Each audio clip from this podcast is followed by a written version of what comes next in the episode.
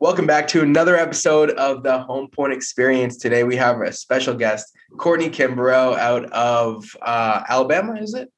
Yeah, right here in uh, Saraland, Alabama. Like uh, not even eight minutes from Mobile. So Awesome, man. Awesome. Yeah, Courtney is a great friend of mine. He's been working with my company kind of for about a year so far. Um, kind of uh, stopped working. We had this crazy cool program going with Courtney where he was actually in the Marines for what? You were in the Marines for like 10 years, right? And they offered you yeah, an internship program to come and work with my company to get real world experience, which was a great opportunity. And I thank you for joining us on that that journey really with us. Um, so Courtney, thank you so much for being here. I want to dive into your background today, dive into what's your main real estate investing strategy, and hopefully we can get some gold nuggets for the audience today. So, so welcome, Courtney. Thank you for being here. Um, just Courtney, tell us a little bit about yourself. Um, you know, what's like your background? You know, dive into the military stuff, maybe how we met, and you know, really dive into like what got you started into real estate. All right. So, um, first off, thank you for having me. Uh, I always feel welcome every time we're zooming, whether it's a, a podcast or whatever or not. But again, appreciate you for having me. So there's a, a few questions in there. Let's see if I can answer them all uh, without having to go back.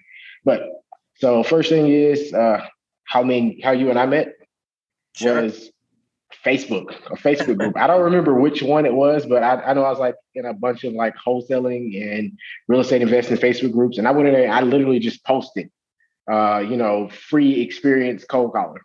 You know, who's looking for it? Everybody, there was probably about five or six people before you, right?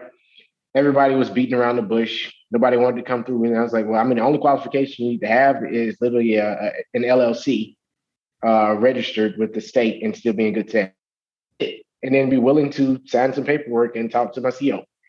You were the only one that hit me. I was like, all right, 10 minute paperwork, you got it taken care of. And like literally the next day, I got the paperwork turned in. And probably a week later, uh, you talked to my CEO. And we both know it took them like 12 years to get the paperwork done, though. That's the Marine Corps. Hurry up and wait. yeah, man. I mean, I was I was glad. It was it was perfect timing. It was it was serendipitous because like I, I, was looking for somebody just like yourself to really jump on and really help us out. So it was it was perfect timing. And uh, you know, I'm I'm someone that just when I when I see an opportunity, I'm going to jump on that for full force. And uh, we had all our all our ducks in a row. And I know a lot of people starting out the game that you know might have wanted to jump on that opportunity, might not have their ducks in a row. They might not have the LLC. They might not have their paperwork. Um, mm-hmm. So you know, I get it, I get it. But uh, you know, we were lucky to have be in a position where we could take advantage of that and uh, really connect with you, man. It's been it's been it's been a great ride too. So definitely great to have you man so so yeah so that's kind of how we've met man which is great what about like your background um itself like what, what kind of got you into real estate all right. So it, it's a funny story.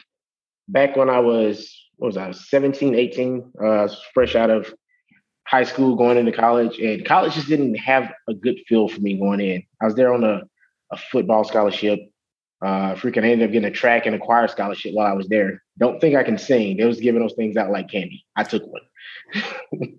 so, um, but I, I mean, college was a good time. Enjoyed myself. Uh, looked into the real estate thing, was thinking about getting my license because I always knew that I didn't want to work a job, even though I had been working one since I was, what, 14, 15 uh, on a worker's permit. I started working at McDonald's, then moved down to uh, Greer's.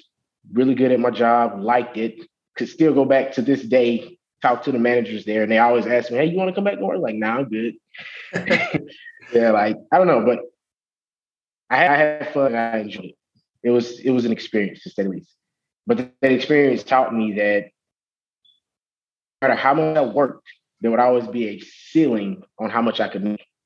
If I was making hundred dollars an hour, I would still have a cap. If I was making thousand dollars an hour, as long as there was an hour behind how much I was making, there was always going to be a cap on. It. So quite naturally, I joined the Marine Corps. no I, I, I joined the Marine Corps off of Dare. Really, off a dare? off a dare. Yeah, someone told me that I wouldn't be able to pass the boot camp. Lo and behold, it was the recruiter that said this. Um, I'm a very competitive person. Joined off a dare, went in, supposed to be an active duty, did four years, got my college paid for. Uh, give myself time to decide and find out what I want to do in my life. Let that same recruiter talk me into joining reserve and tell me that I could go active after I was done. Because if you went active duty, you're going to ship a year later. But going reserves, I would have shipped like at the end of that summer. I signed up in April, April 15th. I got a call on April the 29th saying, no, April the 28th saying, hey, we had a guy that's supposed to be shipping out, but he's not going to be able to make it. You're the only one physically qualified. Can you be ready to go? And I was like, sure, when? He's like, tomorrow morning. I was like, what? Hold on. I, I, don't know about tomorrow morning, but I, long story short, got everything handled, got on the bus, uh, flew out, went to MEPS and flew out from MEPS from there, uh, made it to boot camp on the night of the 29th. And it was it was an experience to say the least. Um, did a got a few uh, mobilizations under my belt. No like actual deployment deployments, but you know, people in the service don't know what I'm talking about. Difference between a mobilization and a deployment. But um, yeah, it was all in all, it was a good time uh, in the Marine Corps. So, but I ended up two years ago uh, when my son was born. I realized I had list, missed a lot of my daughter's life working, uh, traveling the world, um, doing stuff like that. And I decided that I wanted to find a way to actually be able to spend time with my family, but also have the income coming in without me having to work, kind of separate those two. You know, I got in the Marine Corps and kind of lost sight of that. And it was mostly because, well, you're getting paid every two weeks. You know, and you got sick leave, you got 30 days of leave that you can take. And literally, we get at least two or three holidays every single month. We talked about it. We work probably like 200 days out of 360, uh, 65 days of the year, being in, being in the Marine Corps or the military in general. It might be a little more, but I might be exaggerating, but it's just, it's a small amount. Right. But right. I lost sight of that until the point where my son was born. And I was like, you know what? I want to be in my kids' lives and I want to be there for them.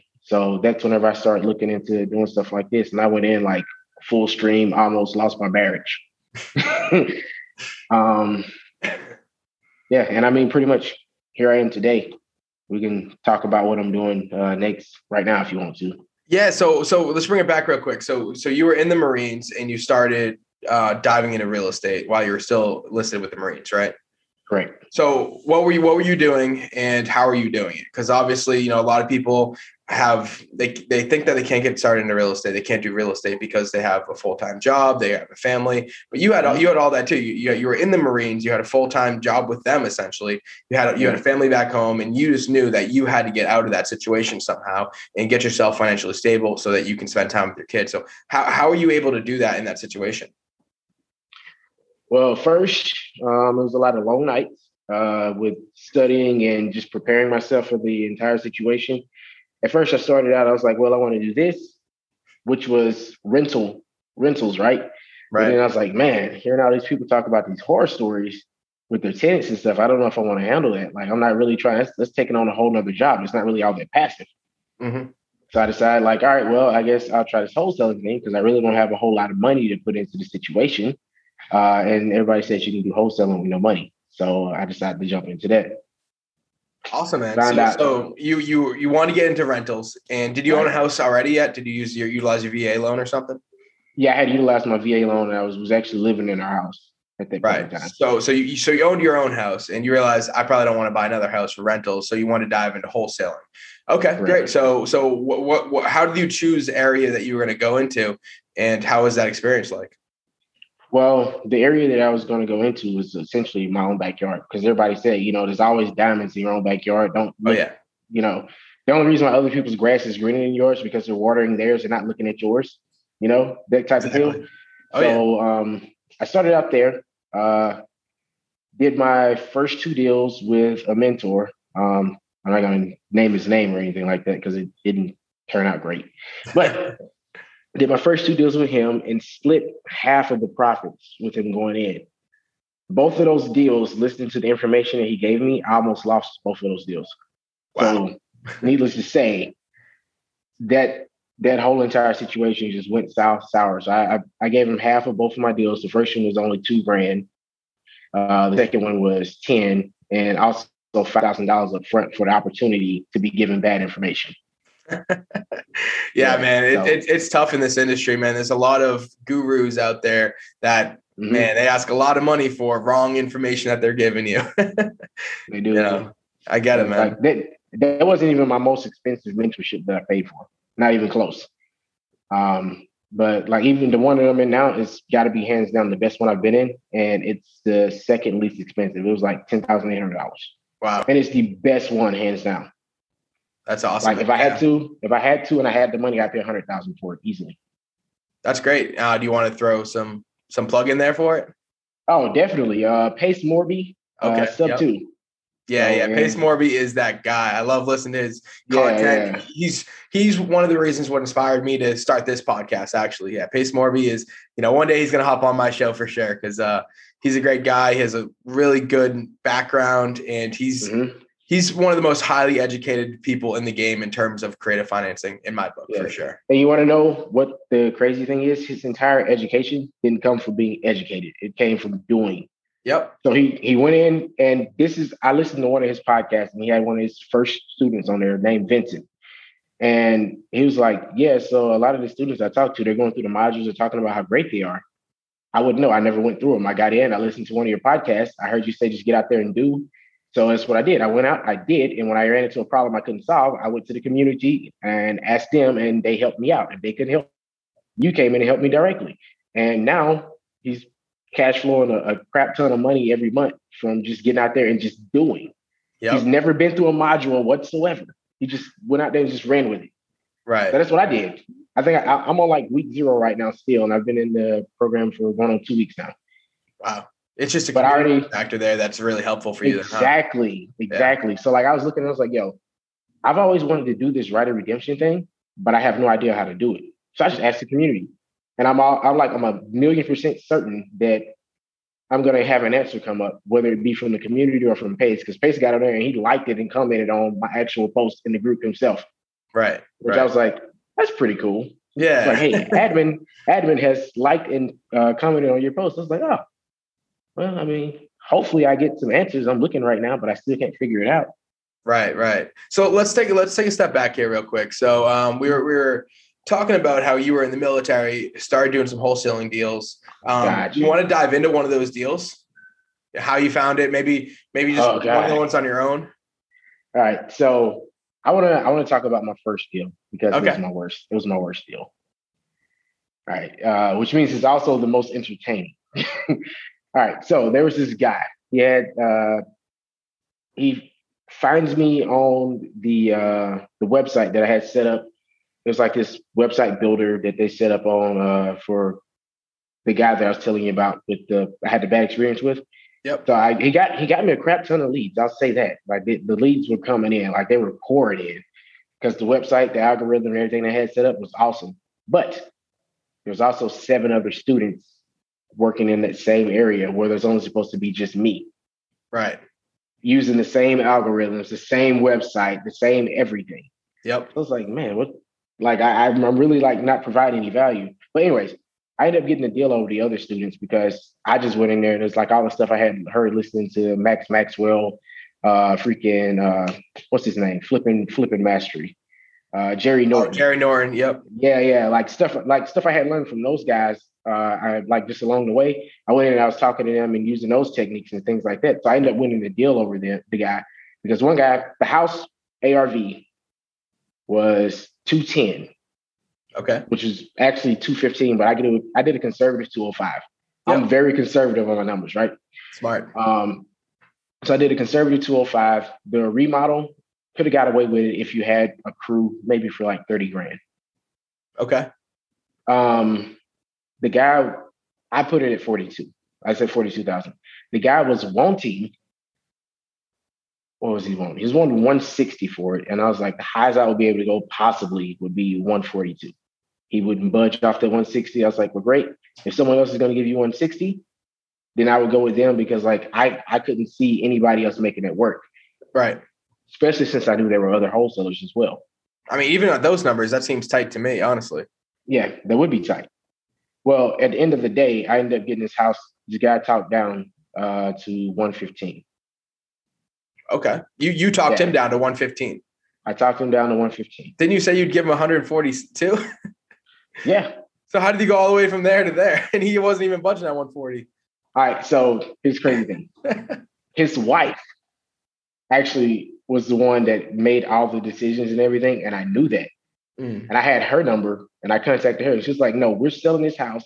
He's reluctant to sell it. It's his mom's house, but it's a death trap for our kid. They had like a six month old kid. I related to her. I got on her really, really good side, right? Mm-hmm. And she was like, Well, we had this one guy come through. He contracted us at 142 because that's what you said it would be.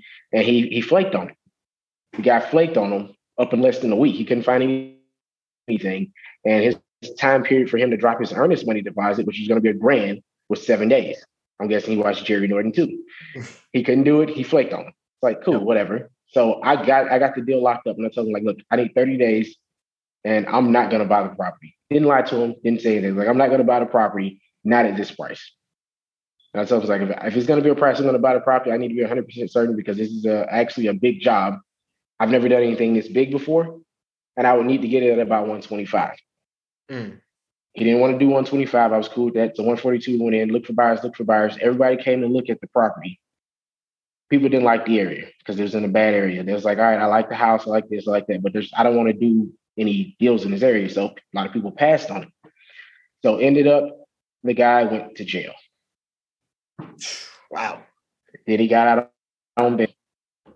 And he was like, dude, we need to sell this house ASAP because I have to come up with five grand before next Friday, or I'm going to jail for 20 years.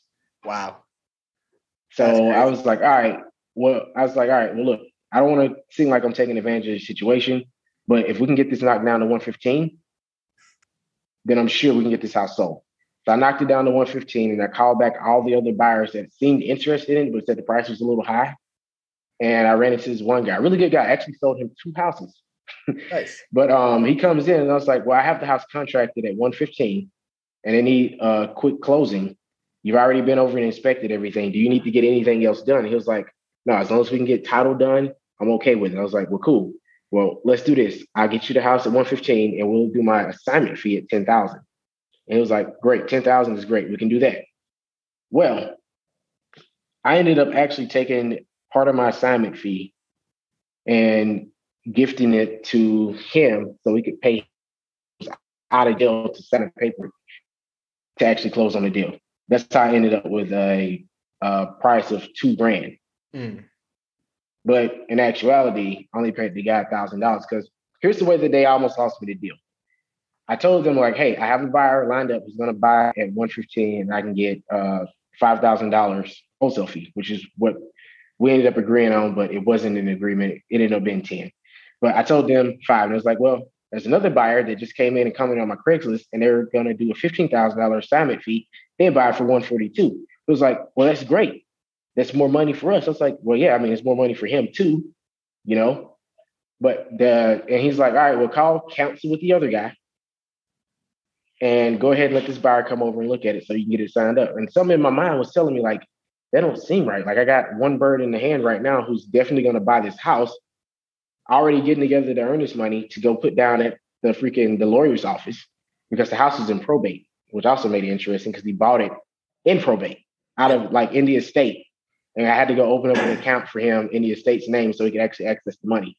This I learned a lot of crap on this deal, man. Oh yeah, sounds like it. Sounds like it. But I mean, what yeah. it really seems like here is like, you know, you've done a lot of work to really help this guy. Like he he obviously was in a tough situation, going exactly. through a lot in his own life. And you know, that's the great thing about wholesalers that people like people knock down a lot of wholesalers, but like at the end of the day, man, like we're doing a really good service to society and like a lot of people's real lives like really help a lot of people throughout that process which is a great feeling one and like yeah you get paid you know money on some deals but like you know the, there are people like yourselves that are willing to forego you know even making the money that they really deserve um, to really mm-hmm. help out the situation and that's that's what it's all about man like you know personally for myself too man i got in this game really just to help people that's that's that's true that's from the heart and like that's that's what our whole ideology here as a company like you know if we don't get paid off a deal and we know that we're helping someone that's a win in our book all day long um, that's exactly. where we stem from. That's where it all comes from. And yeah, if we can make some money off it, great. And if we can make a lot of money off it and it helps everyone out and it's always still a win-win situation, by all means, let's do that. Um, but you know, that that's just great to hear. So sounds like a really tough deal. um, you know, you, you found the deal by using, you know, this, this, these leads that were pretty much given to you. The reason mm-hmm. why you won that lead was because you were different from everyone else that was calling that that those, those same exact leads there, uh, which is which is great, and that's a, that's a good gold nugget there for the audience there. That you know does does mean a lot being different than everyone else in your competition there, saying different things, not being scripted, just trying to trying to be different than everyone else is going to win you a lot of things because everyone else is being the same thing. So so that's how you that's how you won that. That's how you found it and you know how you close it is through constant constant marketing trying to figure it out for them and really trying to help them and, and realistically staying following up with them it seems like because you tried to you tried to sell it um, a lot of people, you know, would have run right there and just ran away. Hey, this isn't going to work. There's no deal here, and just left it. But you stayed consistent, consistently following up with them. And then when they needed, you know, they needed the money real quickly, you were right there, and you were really able to help them and connect them with the buyer. And what I also like to hear is, man, you were like super transparent up front about the whole process, which is which is really great to hear. Um, I mean, a lot of wholesalers just try to like shimmy their way through, and you know, it really depends on their perspective because you know, a lot of our deals, we're really realistically just trying to buy these ourselves now. Um, but you know, wholesaling is definitely one of our exit strategies too. So um, at the end of the day, I don't like to confuse the the owners too much on what we're really doing. So long as exactly. I know and I feel confident, I'm going to be able to buy this deal no matter what, or I can assign it or somewhere, somewhere I'm going to get it sold for them at the agreed upon price. I feel confident in the deal, and that's when I'll, I'll go ahead and lock something up. But so that's great, man. That sounds like a definitely great learning experience on that deal there. Um, so you you did a couple of wholesale deals like that. Um, you know, made some good money. It sounds like. Um, you know, how, how, did you like wholesaling? You, you you you you did you like it? Was there some things you didn't like about it? And where what what led you towards where you're kind of what you're doing now into creative financing? All right. So well, like just to clarify, creative finance is kind of like the overall umbrella. Yep. And wholesaling is a tool inside of creative finance. So I still wholesale. Yeah.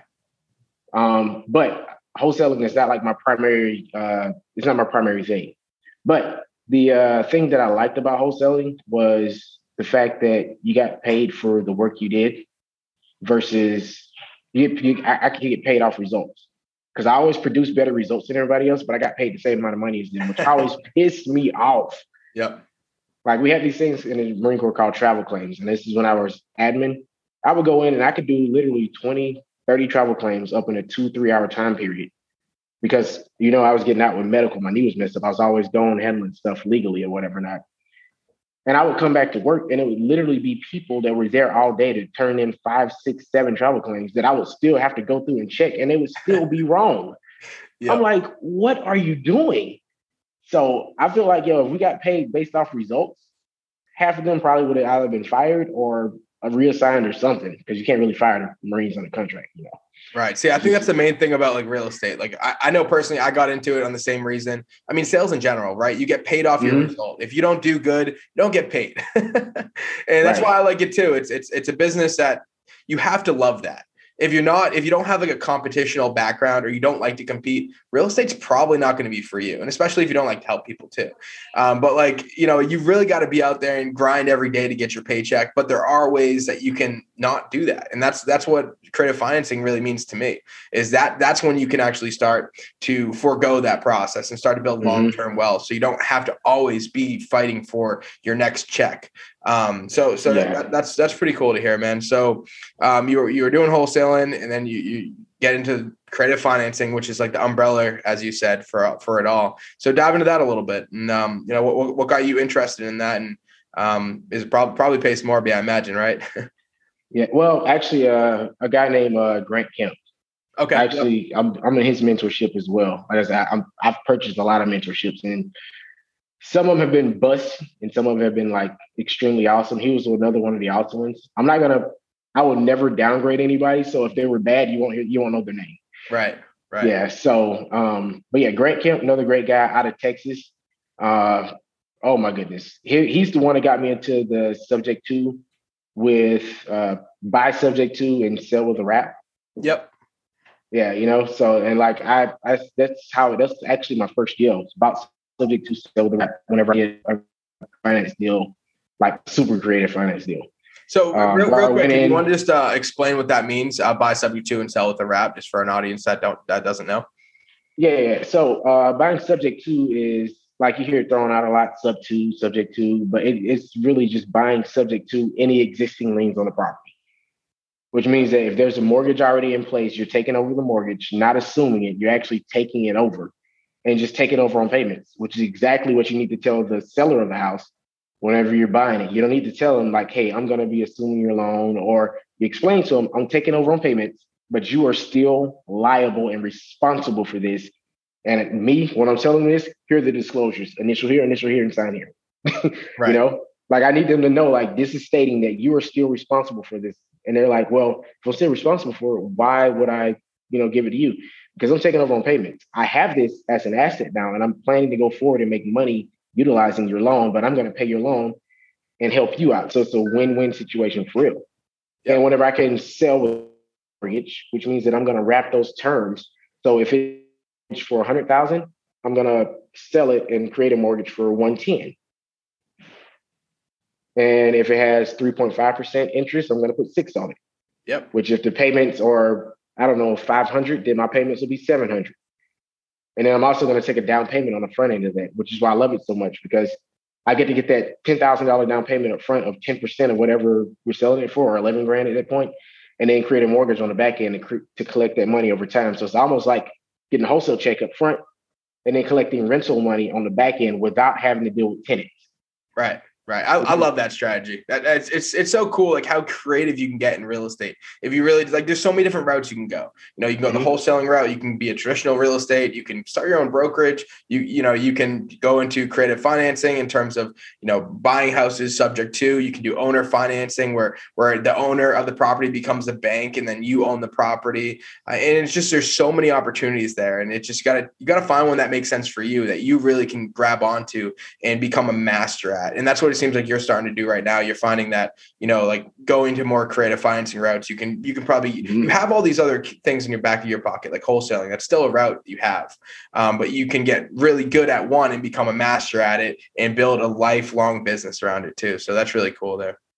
So there were, there were a bunch of deals uh, that came through that actually wholesale last month. I was going to close on them myself because I, the, uh, the mortgage subject but then at the end of the day, I looked at it and I was like, well, I don't really want a house in this area um, because we do only B areas, yeah, B and above.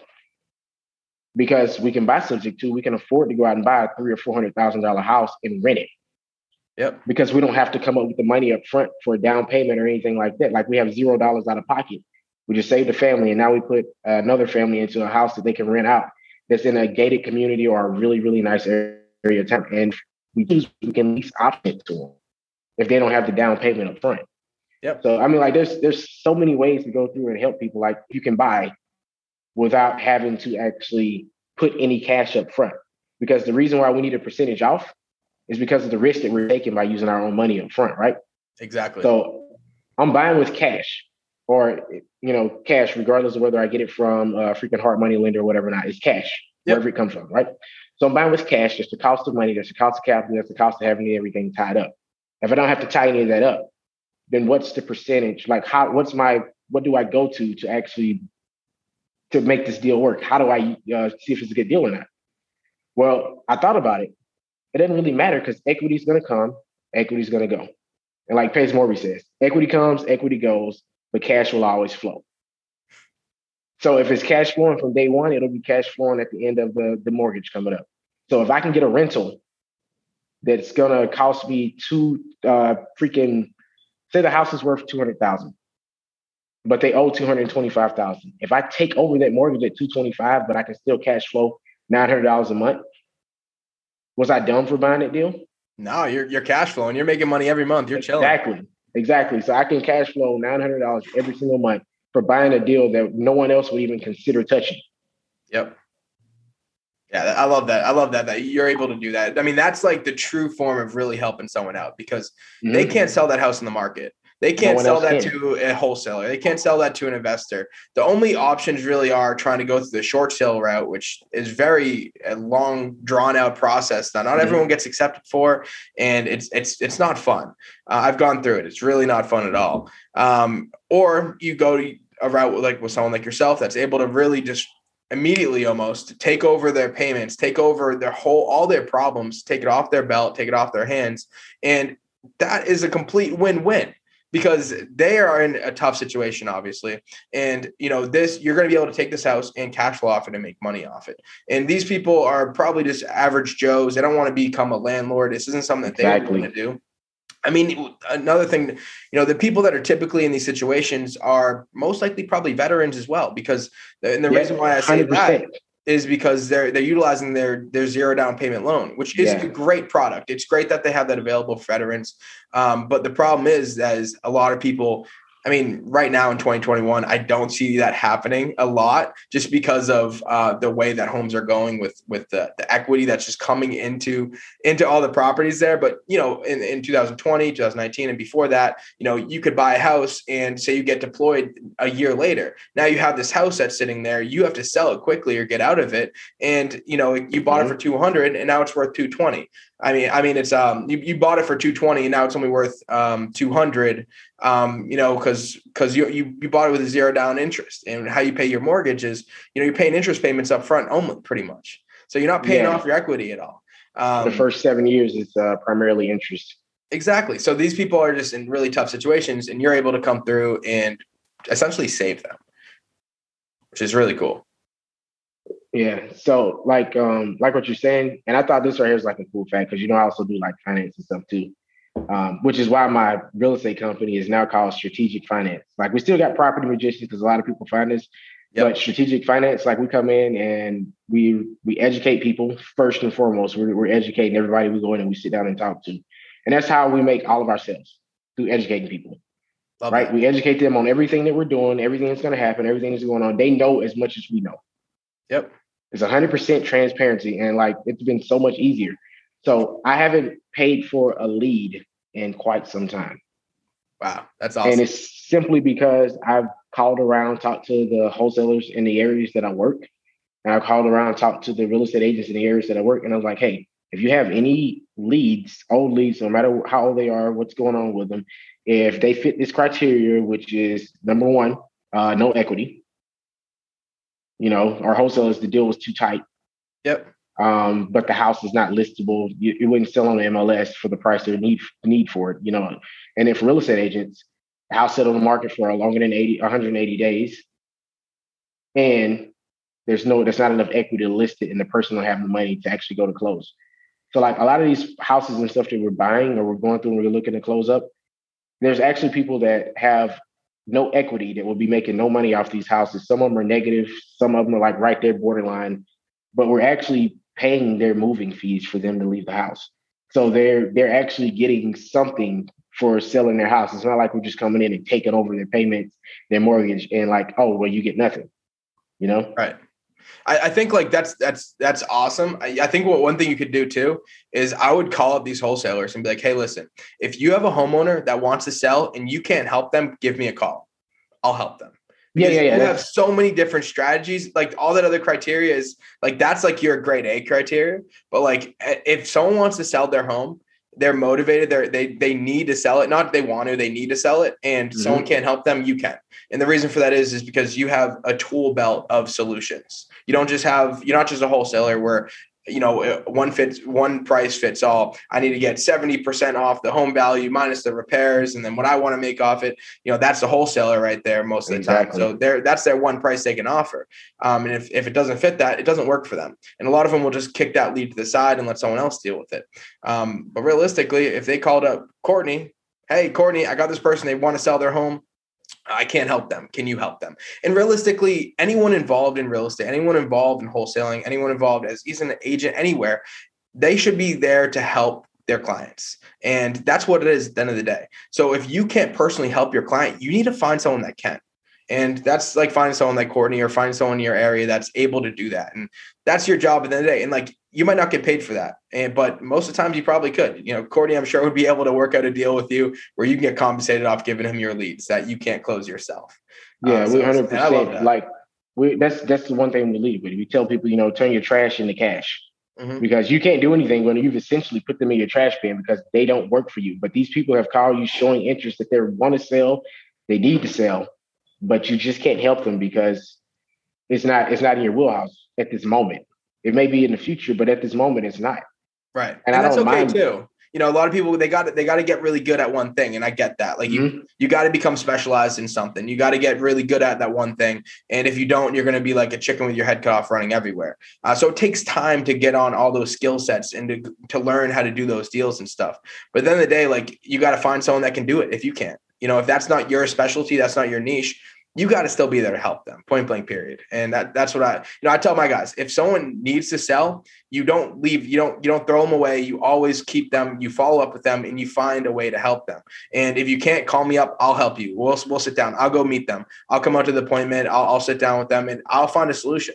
So long as they need to sell or they like they have to uh, well i'll make it work. I'll find some way to make it work for them and you know uh, we haven't came across a solution a, a, situation where someone needed to sell and we couldn't help them. Um, just because there's so many creative ways you can get in real estate and uh, yeah, you know um, and everyone yeah. listening you really got to be keep that in the back of your head. Think on that on that and that use that mindset kind of going into appointments and talking to talking to homeowners um, that you know you are here as a resource and you are here as a solutionist first and foremost. And you're just there to help them. And you got to discover their problems and figure out solutions to those problems. And that's really all you're doing. And you know, you can get paid a lot of money typically for it too, which is all the better. Uh, so, so Courtney, it seems like you know you, you're doing really well right now. You're crushing it with creative financing. You've been to get to generate leads essentially you've been networking with wholesalers um, real estate agents um, really anyone in real estate that are talking to homeowners that might be coming uh, coming across problematic homeowners that need to sell. And essentially if they can't do anything with it they're passing it off to you. Is that right? Yeah. So i want to go in and dive on this a little bit because i'm really excited about it. I told you about the other day when we talked on the phone. But 17 house portfolio that we're about to buy with seller financing meaning the guy owns them free and clear. And we're about to buy all 17 of them with seller financing with tenants in place and use the tenants already in place to pay him the money going forward. Man, that and once crazy. The, and once those tenants get out of there, we're going to go in, renovate those houses. Yep. And then go back and sell them on a lease option to those same tenants that were staying there. Man, that's crazy. So 17 homes. So so this is a landlord that owns a portfolio of 17 homes. Correct. he wants to get out of the game right? He doesn't want to deal with tenants yes. anymore. He doesn't want to deal with you know tenants calling him up, hey, come fix this. Oh, hey, I'm rent, I'm late on rent this month, and dealing with all of COVID and everything like that. So, mm-hmm. so he probably wants a large amount of money, and another wholesaler exactly. or real estate agent aren't going to be able to sell it for him because he probably wants too much. Is that right? Um, he does want full market value, and this came from a real estate right. agent. So, and it they well, have full market value for the portfolio or full market value on every single individual house in the portfolio. Every single individual house. Right. Every right. single so, individual house in the portfolio. Yeah. So that's a so, lot more than the portfolio's um, retail value. mm-hmm. Yeah. Okay. Okay. So, but yeah. we're, we're buying it above value. And he's also, a lot of people are like, well, how, how do you get people to do seller financing? Like they're not in any pain. There's no pain there. Like there's never any pain with seller financing. You right. know, he doesn't need the money right now. He's he's cash flowing 100% minus whatever his uh, repairs and vacancies might be, which he said most of these houses had the same people in them for the past six or seven years. Right. Which means that there's nine times out of 10 going to be room to move that rent up because they're probably not at market rent. He hadn't had a need to move them up. They're paying on time every month. Why touch it? But we're not going to go there. That's a whole nother another. Uh, so, so what are the, what are the pros and cons essentially? You know, what what is the value for him of doing this versus keeping them himself and then renting them out? All right. So um, right now, since they're moving up, I don't know if they already done it or not, but I know it's in the works. Uh, capital gains is supposed to be going up to 39.6% or 40% across the board.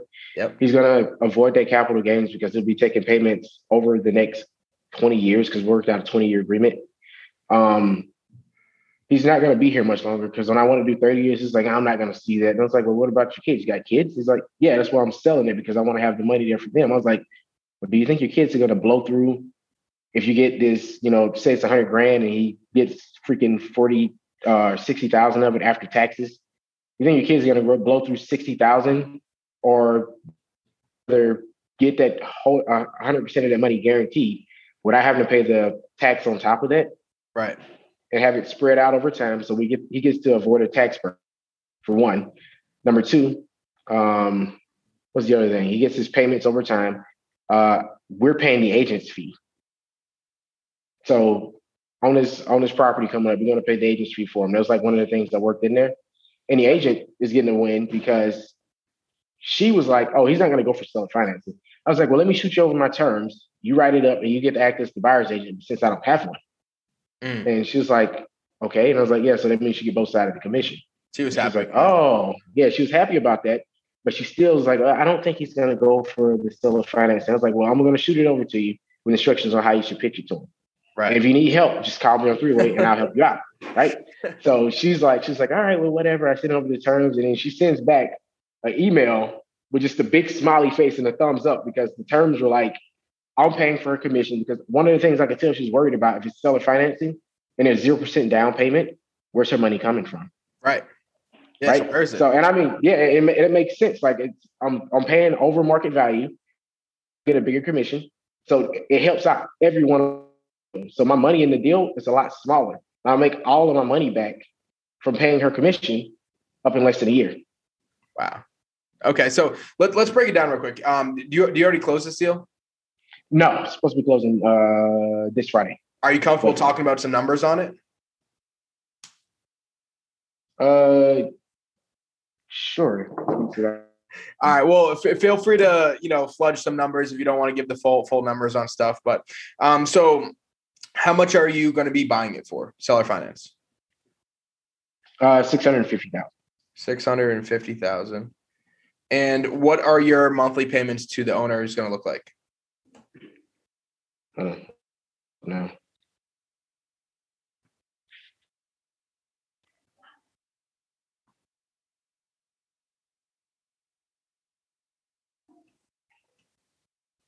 Don't you hate when you're looking through your freaking things and you can't find what you're looking for? Yeah.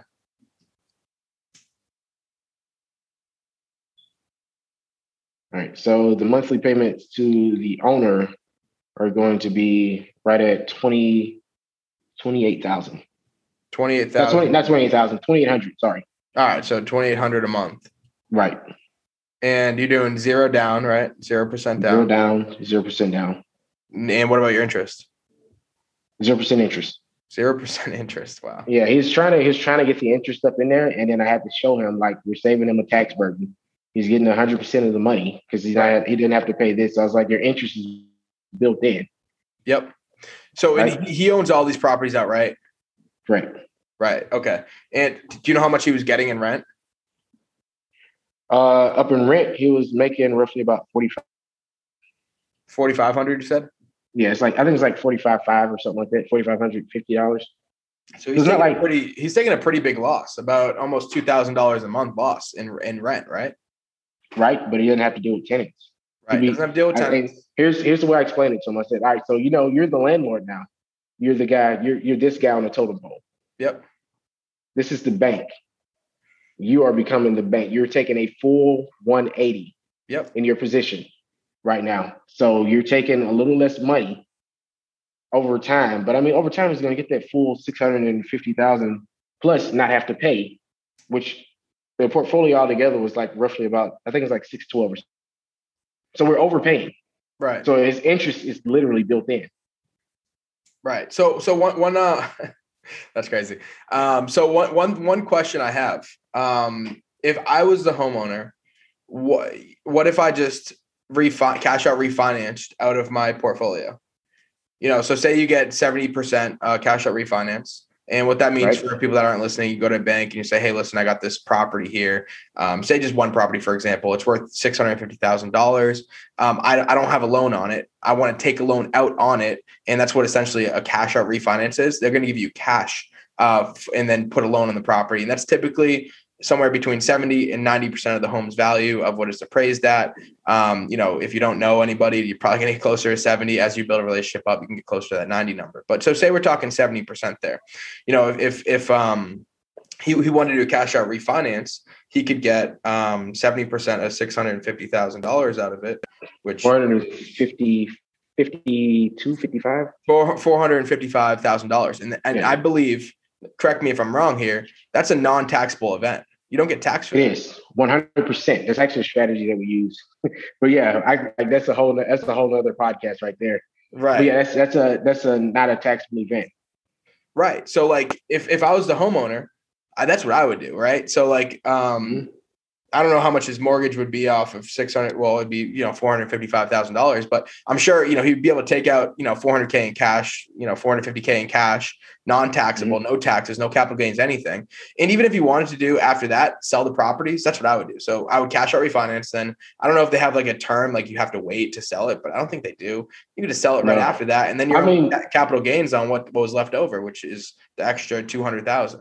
Yeah. And we actually offered for him to go and do that Yep. Uh, we made that offer for him to go and do that cash out refinance, and then we'd still take over the loan subject to and pay him the difference in between yep. with the seller finance. You know, it's kind of like a seller carryback. Yep. So you do a um, subject to with the seller finance essentially. Yeah. And he'd probably be like on the third or second lien position, right? Yeah, he'd, he'd be a second lien position with a performance note. Yep. Yep. So essentially, just, you would you would have to pay the bank off first, and his equity that he has in the deal, you would be he would be the banker essentially for that equity. Just I just want to explain yeah. it for the audience. But yeah. Yeah. And the reason why he didn't want to do that was because he wanted to start collecting those payments up front.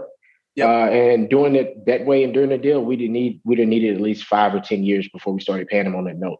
Right. And he didn't he didn't want to do that. So it, it just works out better for him this way. Keep the cash flow coming. He's not hurting for money. He doesn't need like a big chunk, but also he says he doesn't want to deal with the houses either, which is why he didn't go and refinance to take the money out. Right, right. Man, that's crazy though. So um you think right now, the, well, you don't got to think. The current rent right now is bringing in forty five hundred, so you're going to essentially almost immediately cash flow uh, almost two thousand a month right off the bat. And you said that you're going to be able to bring up those rents. Um, I would assume you'd be able to bring them up to probably sixty five hundred a month, right? And the reason why I say that is I'm looking at that one percent rule, and I know you're down south there with those properties, so no, so like one percent rule is pretty fair out there after we looked at it, um, our two year mark, we're going to be cash flowing six grand after we get all the properties up and running the way we need them to. So, you, so you're gonna you're gonna probably get the rent up to like eight eight thousand eight eighty eight eight eight hundred a month. Yeah, it should, it's somewhere around there. All I know is it's going to be six thousand dollars cash flow after everything's all said and done. That's crazy. How long you think you're going to be able to uh, until then? Two years. Two years. Wow, that's that's a crazy deal. So right off the bat, you buy this property, no money down, no interest rates, you're immediately cash flowing. Like, yeah, mm-hmm. you got to deal with the tenants, you got to deal with repairs, but factor that in for a property manager. I mean, you know, you're still cash flowing fifteen hundred dollars a month minimally. And then no, that's that's actually that's actually that's actually counting the property manager because he already has one in place. Wow. Like the, the reason why these houses were so hard for the agent to move and like she was like just frustrated with it is because he would not budge on tenants want to stay in place. Yep. Property manager want to stay in place he won't sell the house unless you agree to leave him there. That's something, man. It seems like there might be something exactly. else going on there. Uh, I don't know. Maybe, maybe, maybe he owns a property management company. Who knows? Maybe, maybe, yeah. Who knows? I think you're going to find out soon enough, though. But man, that that is a crazy home run of a deal. I mean, I probably shoot, I mean, that's that's a hundred thousand dollars a year off that one deal uh, for you said twenty years, and then you then it's going to be even more than that. You know, so that that's that's crazy. That's a yeah. crazy deal. Oh, and I was going to tell you, like, if say wholesaling is your your main strategy, because you know we went on the the retreat. We got to do another one of those, man. It's coming up June time. We got to do something. Oh yeah, you're coming down to to Massachusetts, right? Yeah, yeah, yeah. Like I remember you told me I was gonna do this month, and I wish I had it because I was looking at the house, the prices, and like they shot up like almost four or five hundred bucks. Yeah, man. Actually, and the, the weather's just getting the weather's just getting nice over here too, so it would have been good for it. Yeah, because that's going to be coming down this coming up weekend, which I wouldn't have made it. I had a death in the family, so it's a funeral, and I wouldn't miss it for the world. Oh, so I'm, I'm kind of glad I didn't schedule it. yeah, but yeah, man, you got to pull up sometime here soon, man, for sure. Um, so man, that that deal right there is absolutely crazy. I love that. Um, and you said a real estate agent brought that to you.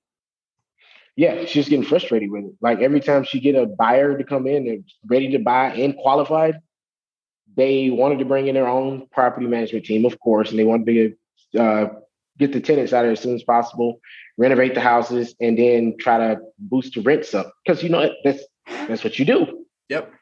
So I, I, just came in and tried to find a way to work with him on what he wanted to do and let him know, like, hey, we're not going to put these guys. They're going to stay in there. They're going to have the option to remain there even after we move the rents up. If they choose not to, then that's nothing we can do. But the property manager, we signed a contract with them for five years. Nice. So, and that, that's that's going to happen. Next. So one question I do have, you said uh, you're paying the real estate agent. I'm assuming she's probably getting like five percent off the deal, which is about thirty-two thousand dollars. Where where is that coming from? Is that coming from you know uh, their first year in rent? You're going to give her some of that, or are you going to borrow some private money for that? You're going to pull it out of your own pocket. What are you going to be doing for that? Uh, we're um we're actually paying that out of our uh, life insurance policy. Okay. Okay. You want to explain that a little bit? Yeah. So uh, we utilize this thing called the infinite banking concept. It's where you capture uh, all the dollars coming in, you hold them into this freaking whole life insurance policy, this little crappy whole life insurance policy that everybody likes to hate on. Um, and it draws 4% every year. You can borrow against that money. And let me see, do I have the calculator on here? If I don't, I'm not going to worry about it. Ah, here it is. All right. So I just want to show you some numbers right here because a lot of people's minds are blown away when I show them this. Well, let's say we're borrowing, uh, what is it? Let's say 35,000 out of there. And it's going to be at 4%. And we'll just do 12 months. No additional ad. Come on. All right. No, it's 12 years, not 12 months. Ha. Right, so one year. I was looking, I was like, how did they make that much money over one year? All right, and then we'll do 12 months over here. Interest will be, let's say we're going to pay on the loan that we take out, 35000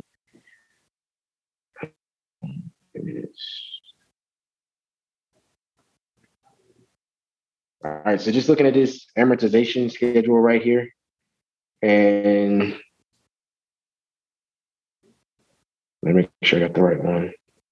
Six, four, five. All right, so a lot of people ask me like, okay, so you went out, you paid all this money off this stuff. How are you gonna, you know, make cash off, make money off that? I was like, well, I borrowed against my life insurance policy. I was like, but you still got to pay that money back. I'm like, yeah, I do, but I'm gonna actually make money off of that. So if you can see right here on the compounder, I don't know how clear that is. Right there, at the bottom. Yep. Yeah, the bottom number. I guess I got a new laptop for y'all. So the freaking bottom number is thirty-six thousand one hundred and forty-seven dollars. That's how much you pay at a six percent interest over a year. If I leave it in the policy at four percent over a year at thirty-five thousand, you can see right there on the compounder. Is it clear enough? Thirty-six thousand for four twenty-five. Yep. Yep. Thirty-six thousand four twenty-five, and then thirty-six thousand one forty-seven we actually made money for paying that agent and then paying ourselves back. So borrowed money against our policy and then paid it back into our policy while it was still compounding. So we actually so, make money so let me let me break this down. So you, you take you take your own money out of your pocket essentially. You put it into this life insurance policy, which has a bunch of other benefits, of course, as well. Of course, if you die, mm-hmm. you get a policy that comes out to cover your expenses and stuff. Um, but yeah. what you're doing there with your policy using Infinity Banking um, is you're taking a loan out essentially based on the money that you have in there um, to Correct. pay for this real estate agent's commission here. Um, and you said that that money that's inside your your life insurance policy is getting uh, interest, obviously, with it um, that that you mm-hmm. get back. You know, you have APR, and then your loan has an APR. I imagine, right? Or is, is there no APR on the loan that you take out? The loan that we take out is at five percent. The yep. guaranteed, one hundred percent guaranteed interest rate is four percent. Okay. And there's also a dividend at the end of the year. So when I pitch this, I tell people the highest okay so i always go with the worst case scenario versus the high the lowest scenario. Yep. lowest scenario is 4% company's not profitable no no uh, dividend at the end of the year. The highest is 6% that's the highest they can charge you contractually meaning that it's in a contract. Yep. That is very simple to read five pages five page contract really simple everything online right there right? It's not no freaking rocket scientists science needed to to understand this thing it's laid out plain and simple what you can do, what you can't do, how it works. Um, but yeah, I mean, like that's that's essentially it. Like we do the worst case scenario against the, the best case scenario, and every single time, four percent outperforms six percent. Right. And it boggles it boggles their mind. It's like it's compound interest versus simple interest. Compound interest at the end of every year, it's acting upon, or the end of every month, it's acting upon a larger number. Simple interest that you're paying at the end of every year, that 6%, what's bigger than the 4%, is acting on a smaller number. So therefore, at some point, those two are going to like flip flop, and that 4% is going to overtake the 6%. Sometimes the longer it goes on, the, the wider the margin gets. Right. Right. That makes sense. Yeah. That's, that's pretty crazy. So pretty much utilizing, you know, the, this insurance policy to pay for other things that you're making money off of, which is pretty dope. Pretty dope, right. man. So I mean, man, again, that that deal is a complete home run there, um, and it's crazy because no one else probably thought they could do it, right? And even the real estate agent didn't think they would do it, and no one else could buy this thing. But the, the homeowner was motivated to sell.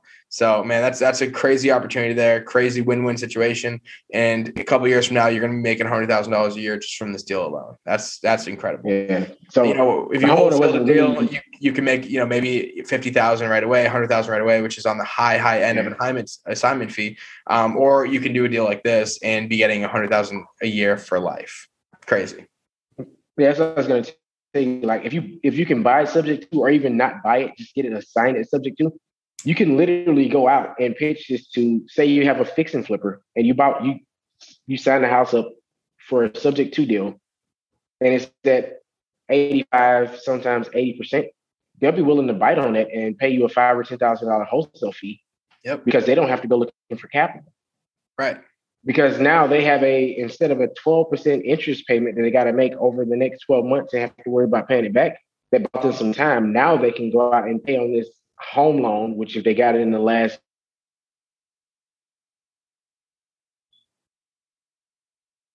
I just lost you there. Sorry. You there?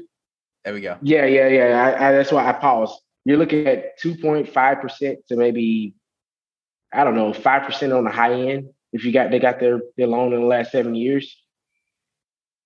Wow. Okay. So, yeah. I mean, yeah. So like that's, that's another strategy. Like you can go out and you can pitch higher deals to people that normally wouldn't want anything. Like, oh, I want 70%. Well, here's one for 80, but it comes with financing. What? Right. Are you going to be trying to go about uh, the same strategy going forward, like trying to buy portfolio deals like this? Honestly, I'm looking at buying apartment deals like this. Yep.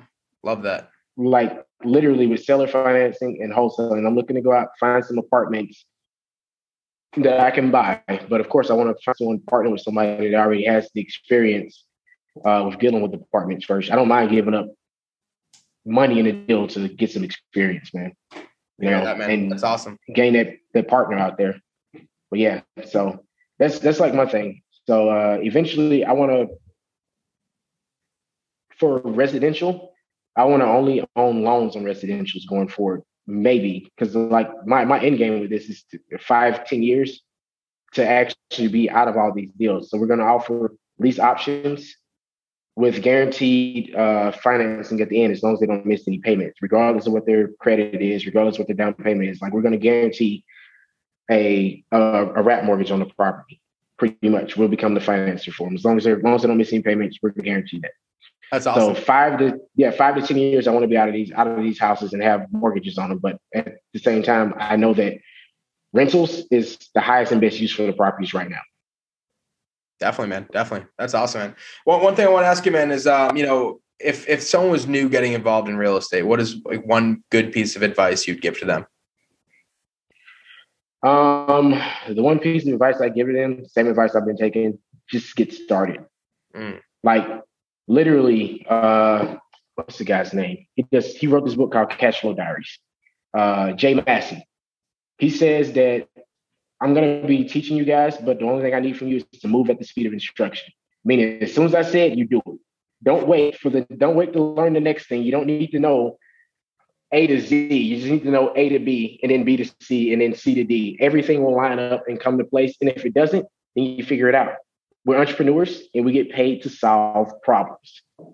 Definitely, brother. I love that. I love that. Yeah, I mean, I, I think about it the same way, man. Like, you know, uh, like my guys getting started, like say they're trying to, you know, start doing wholesaling, for example, like uh, they're all worried about like, you know, how, do, how are we going to find the buyer? How are we going to close this thing? I'm like, don't worry about that. First, find a homeowner that wants to sell or needs to sell.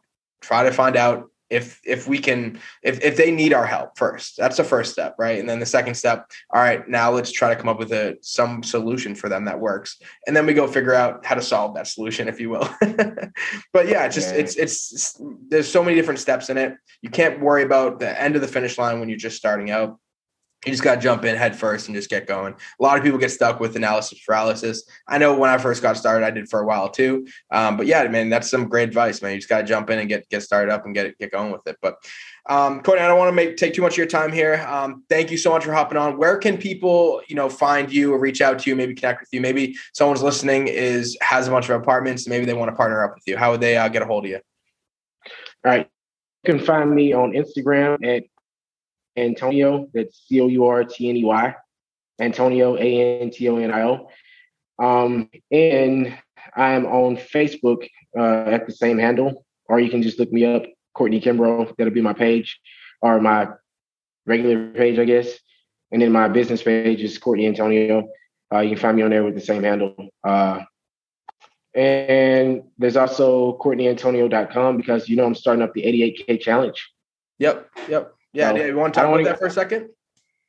Yeah. Um, so the 88, k challenge uh, is simply something that I came up with looking at uh, freaking what was the name of the show? Undercover Billionaire. Yep. Where they have to they have to make a million dollar business over 90 days, getting dropped off with a hundred dollars and in the new location. You know, so I, I was like, oh, that's kind of cool, but it seems pretty easy. It's weird, right? Normally people are like a million dollar business, that's a hard thing. I was like, no, it seems pretty easy. It's just a valuation. You don't have to make a million dollars, just a million dollar valuation. Right. So with multipliers, that's a pretty easy feat to do. So, but anyways, so I don't knock the show. It's not everybody can do it, but right. it's it's a it's not a, a hard thing to do. So um my thing was I was like, so I want to know what did the average individual make in the United States, uh, the average household income. So I said I'm going to do that up in the next six months. I'm going to produce an average household income in the next six months per month. I was like, nah, that's that's worth doing. Um, and given the tools and the knowledge I've come across, I feel like it's I feel like I might be underselling it if I actually put the work in. Um, but essentially, at the end of this, I want to be making at least eighty-eight thousand a month, uh, and have system and processes put into place to where the eighty-eight thousand does not require my direct attention and it also continues to produce more money over time. So I can ultimately get to my personal mission, which is to help 1 million people out of poverty. And my company's mission, because we're strategic finance, we teach strategic living, we actually are going to eradicate poverty. As I said, not try, we're going to. I won't be here to see it. I know I won't be here to see it, but that vision will be put into place. I know I'll be around long enough to put in the guidelines and the parameters and everything up to where this this company will make this happen going forward. It might be hundred years from now, but we will eradicate poverty in the United States. And it's, it's literally just our mindset and getting people to shift their thinking. That's it. Hundred percent, man. I love that. Love that, man. I can't wait to see you know, everything come fruition for you, man. You're already crushing it right now, man. And I really can't see where it all goes, man. It's gonna be awesome. Uh, but man, again, thank you so much for hopping on, man. Uh, definitely some crazy gold nuggets in there, guys.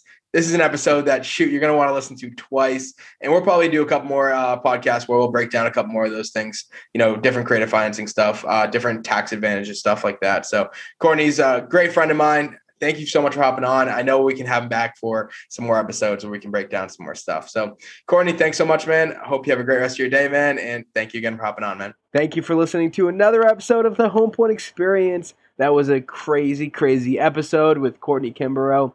He absolutely destroyed it. I know, I know you guys have some gold nuggets you guys taken out from that episode. Courtney is a really good guy. He is a straight hustler, straight example of your go getter he goes out and gets it done. So thank you guys for listening to another episode of the Home Point Experience. Again, this is your co-host Justin Dion, and I hope you guys got some value from that episode. Go check out Courtney, go follow him on his journey, and again, make sure to give us a follow over here at the Home Point Experience so you can be notified for our next episode.